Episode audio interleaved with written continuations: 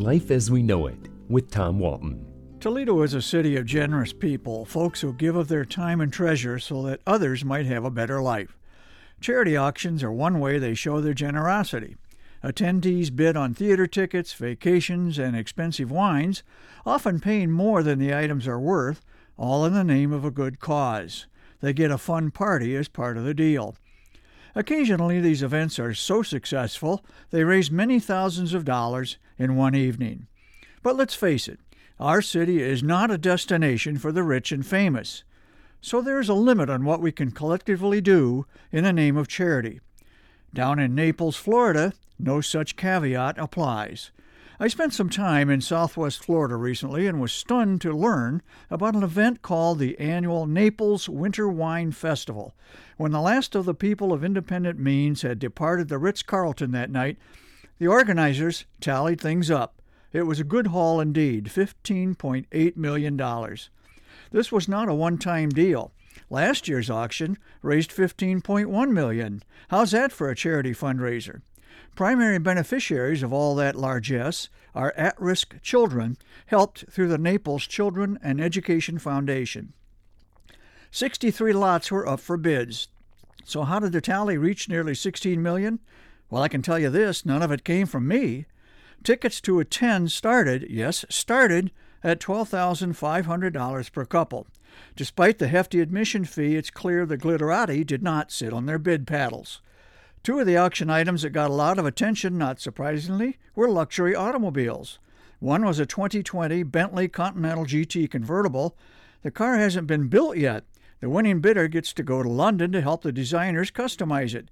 The Bentley went for $550,000, but hey, airfare and hotel were included, so there's that. The other set of wheels was a 2019 McLaren 720S Spider convertible.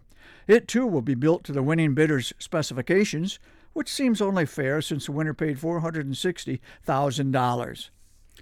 As a fan of the Kentucky Derby, I was intrigued by a trip for two couples to Louisville for the 2019 Derby. Three hotel nights and VIP seats for the race went for $240,000.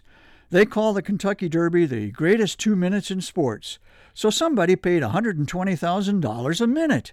That's $2,000 a second. It better not rain in Louisville on May 4th. Those who want their sporting events to last a little longer were able to bid for a week for two couples at the 2020 Olympic Summer Games in Tokyo, with tickets to the opening ceremonies and several competitions. The winners forked over $340,000. Yeah, they got something tangible in return. Paris, Madrid, Tokyo, magnums of the world's finest wines, automobiles the rest of us can only dream about. I would bet, however, that the wealthy folks of Naples, like the generous givers in Toledo, got something intangible as well. Few of us have the means to be as financially generous as the folks who raised $15.8 million that night, but all of us have the means to give back to our communities, even if all we give is our time. May the generosity of others inspire our own. Life as We Know It is written and hosted by Tom Walton and is a production of WGTE Public Media. Life as We Know It with Tom Walton can be heard on WGTE FM 91 every Monday afternoon during All Things Considered at 5:44 p.m. or hear past episodes at wgte.org/life.